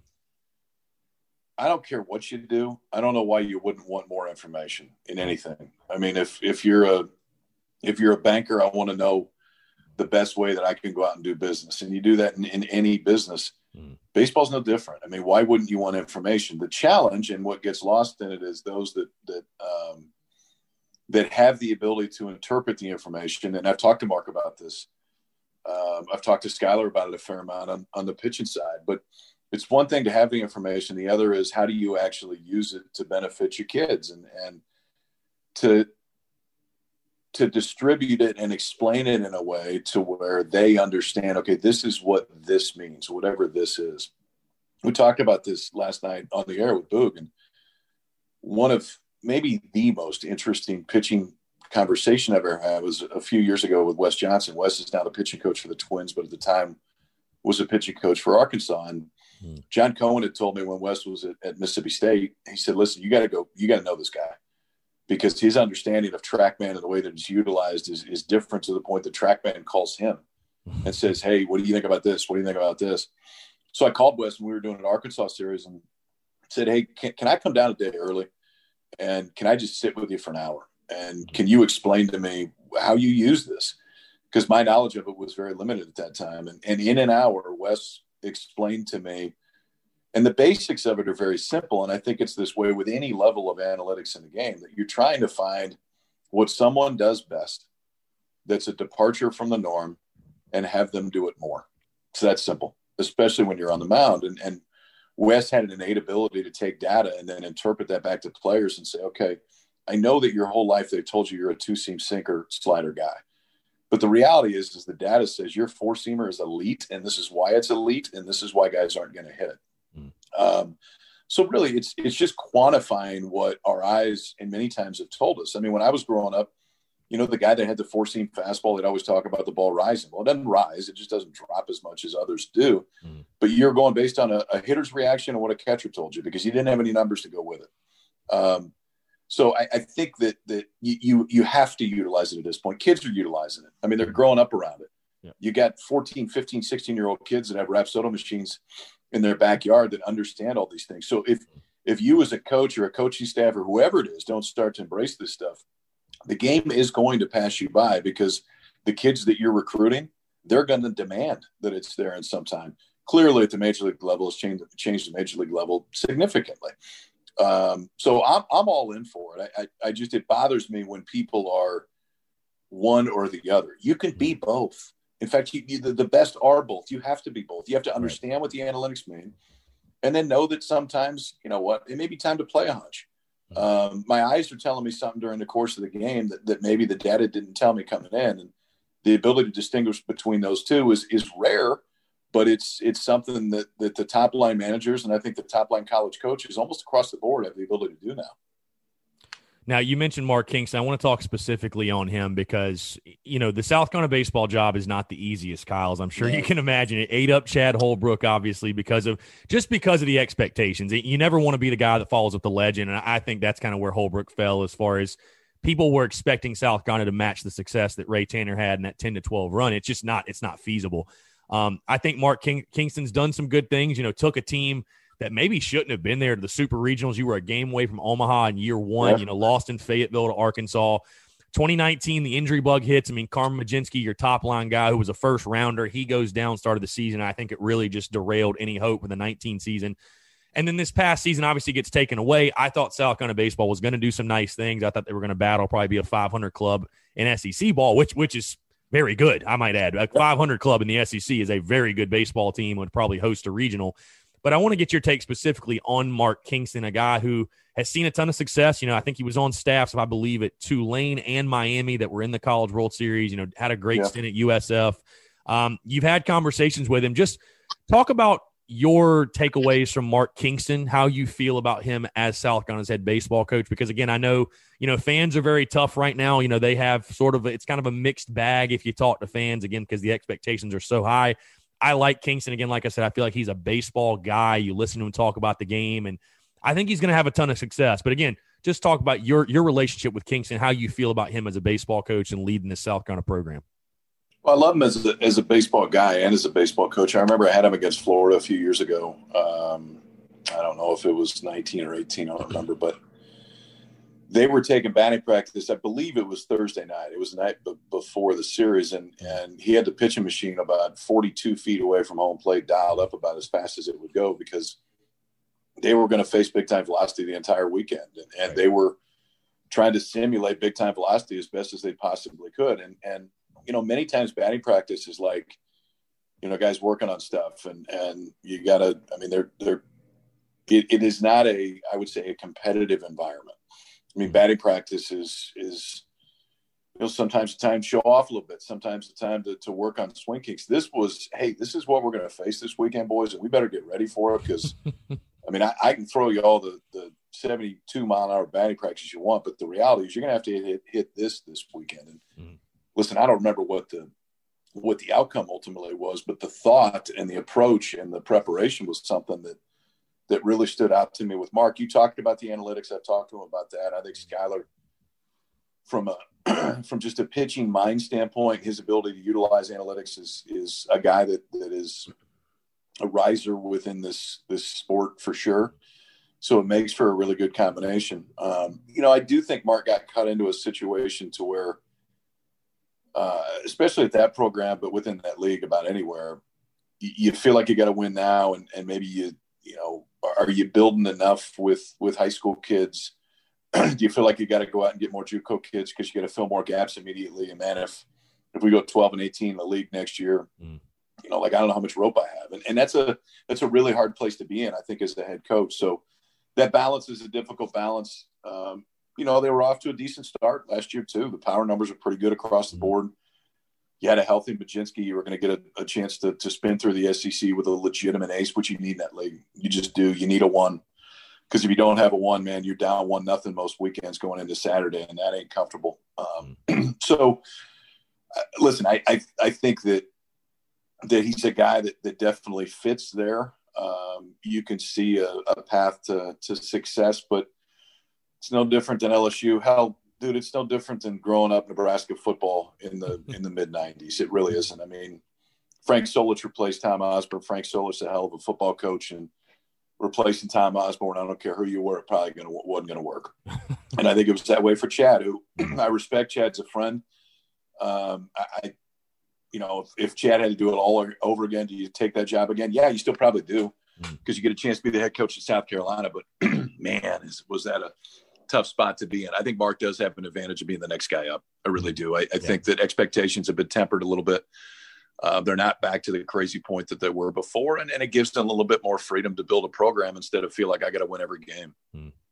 Now, I, I won't ask you specifics as far as you know because we're so far out from the season as far as picks projections, but what are some pieces that stand out for you on this Carolina baseball team? Because, like I said, you lose Carmen Mlodzinski, but I, I, thought South Carolina, because of everything that happened with the short MLB draft, you know, five rounds, You get Thomas Farr to come back. You get Brandon Jordan to come back. That's a legitimate one-two in my mind. Especially, I think Farr is going to be, and you know, Kyle, you could probably attest that. I think Farr is going to be the first couple of rounds draft. I mean, got those 97, 98. The stuff is there.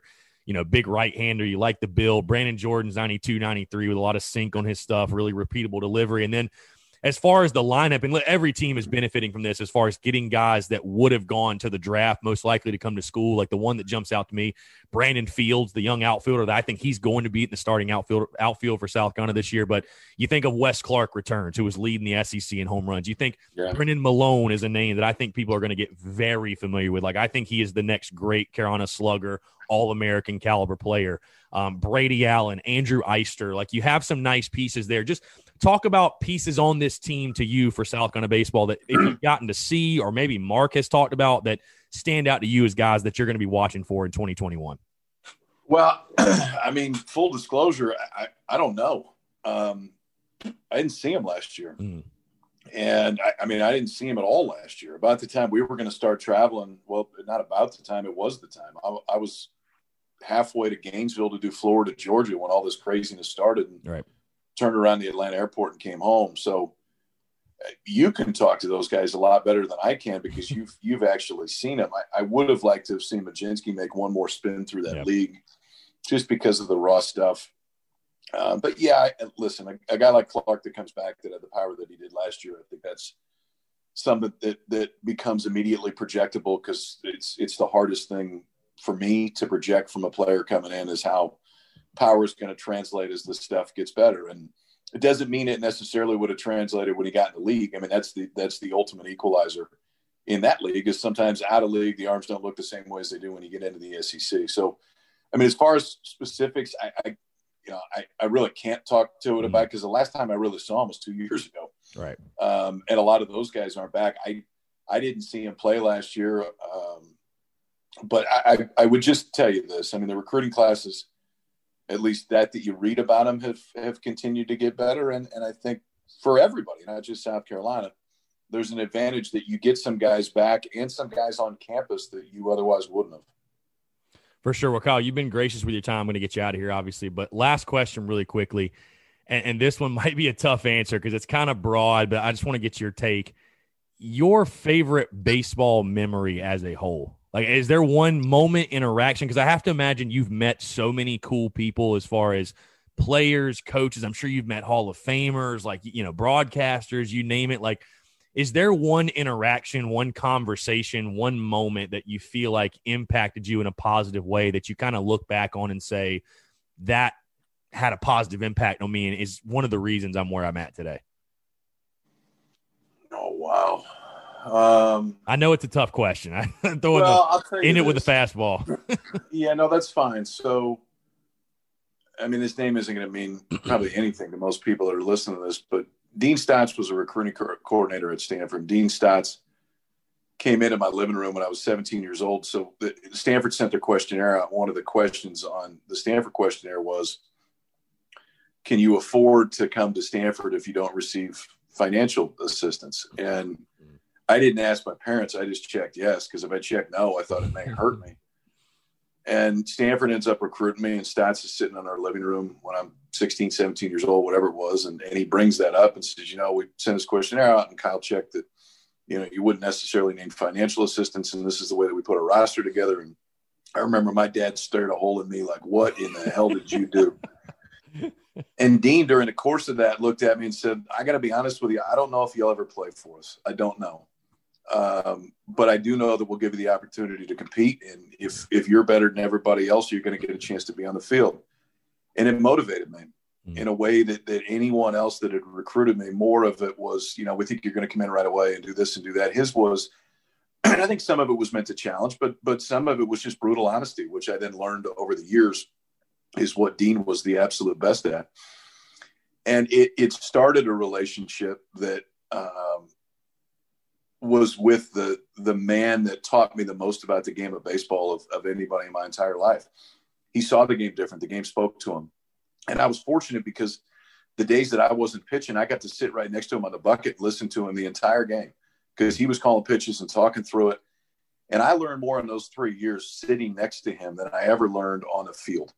Um, just seeing the way the guys move pre-pitch and is that tipping something from a pitch standpoint and watching hitters and the way they hold their hands and how it changes during the bat and where are they in the box and why are they there in the box and watching guys during batting practice what are they working on in batting practice? So they're working on something that probably means that they're not doing it very well right now.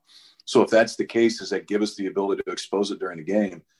And all that came from dean. And and it, it really goes back to him sitting in my living room telling me i don't know if you're ever going to play for me. Mm. And that statement never left me. Of any time I was ever on a field, that statement never left me. And and uh, he ended up being probably the outside of my father, but the most influential male baseball figure in my life, and he still is today. It's awesome stuff. Well, Kyle, like I said, I really appreciate you being gracious with your time. I, I just want to say thank you so much for coming on the show. And like I said, it's it's awesome to talk to somebody that you know we've been listening to, watching for years, and you do a fantastic job. Obviously, the way, like I said, you call the game, and really, I feel like you immerse the baseball fan. Make you make them feel like they're in the dugout on the field. So continue to you know keep up the great work. Obviously, let everybody know just where. I mean, obviously, you're on ESPN Radio right now calling Major League Baseball playoffs, but if you want to kind of throw out your Twitter out there, like where you'll you know how people can tune into you, I guess, because I'm sure there are people out there that that want to tune in to hear your voice or see your face or whatever it may be. I mean, let just let everybody know, I guess, where they can follow along so they'll know kind of what games you're calling and stuff like that.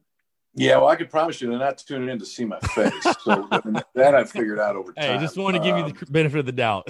I appreciate it. Um, so I'm with Boog the next few days on on uh, on the Dodgers Padres series. So as long as that goes, we're the it appears that we're the late game every night. We're on it uh, at nine Eastern tonight, uh, and then I'll get back on the KBO bandwagon a little bit towards the end of the year. So we'll do that all the way through the playoffs and then cross our fingers and Absolutely. hope that, that we're talking about a college baseball season next year. And, and I know that I'll probably be doing a lot of those from home, but I don't much care. Um, I can't wait to get back into a baseball stadium. Though I can tell you that it's been way too long.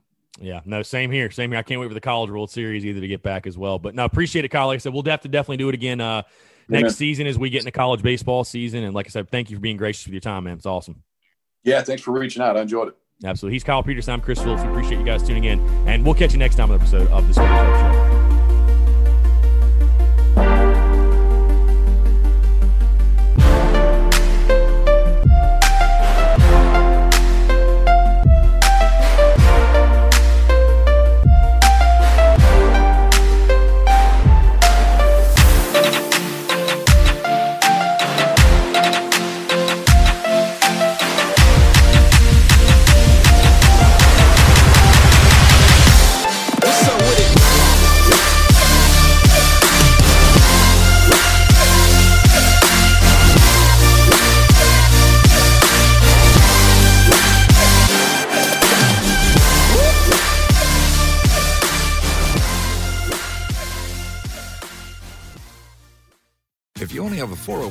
You're not getting the most for retirement. Wait, what? Add a Robinhood IRA on top, then they'll boost it by 3%. You can do that? And if you transfer in any retirement account, you get 3% on top of that. Is there a limit to the match? No limit. Robinhood Gold gets you the biggest contribution match of any IRA on the market. Sign up for Robinhood Gold at Robinhood.com slash boost by April 30th. Subscription fees apply. Investing involves risk. 3% match requires gold for one year from first match. Must keep IRA for five years. Match on transfers subject to additional terms and conditions. Robinhood Financial LLC member SIPC.